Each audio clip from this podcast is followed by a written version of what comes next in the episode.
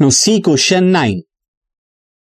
Check whether the equation given below is a quadratic equation.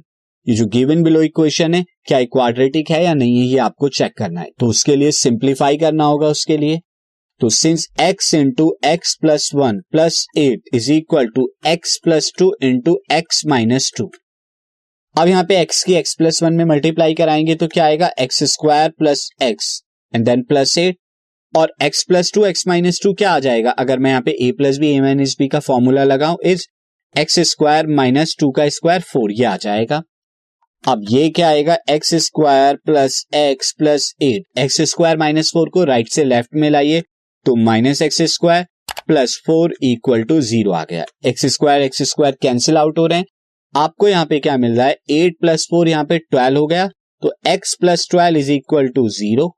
ये आपकी equation simplify होके आइए।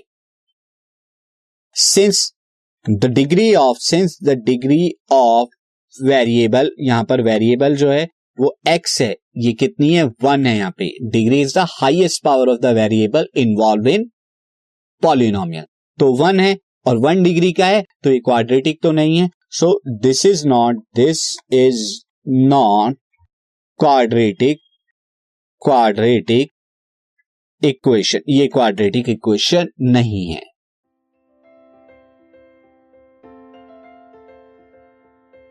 This podcast is brought to you by hub hopper and Shiksha अभियान।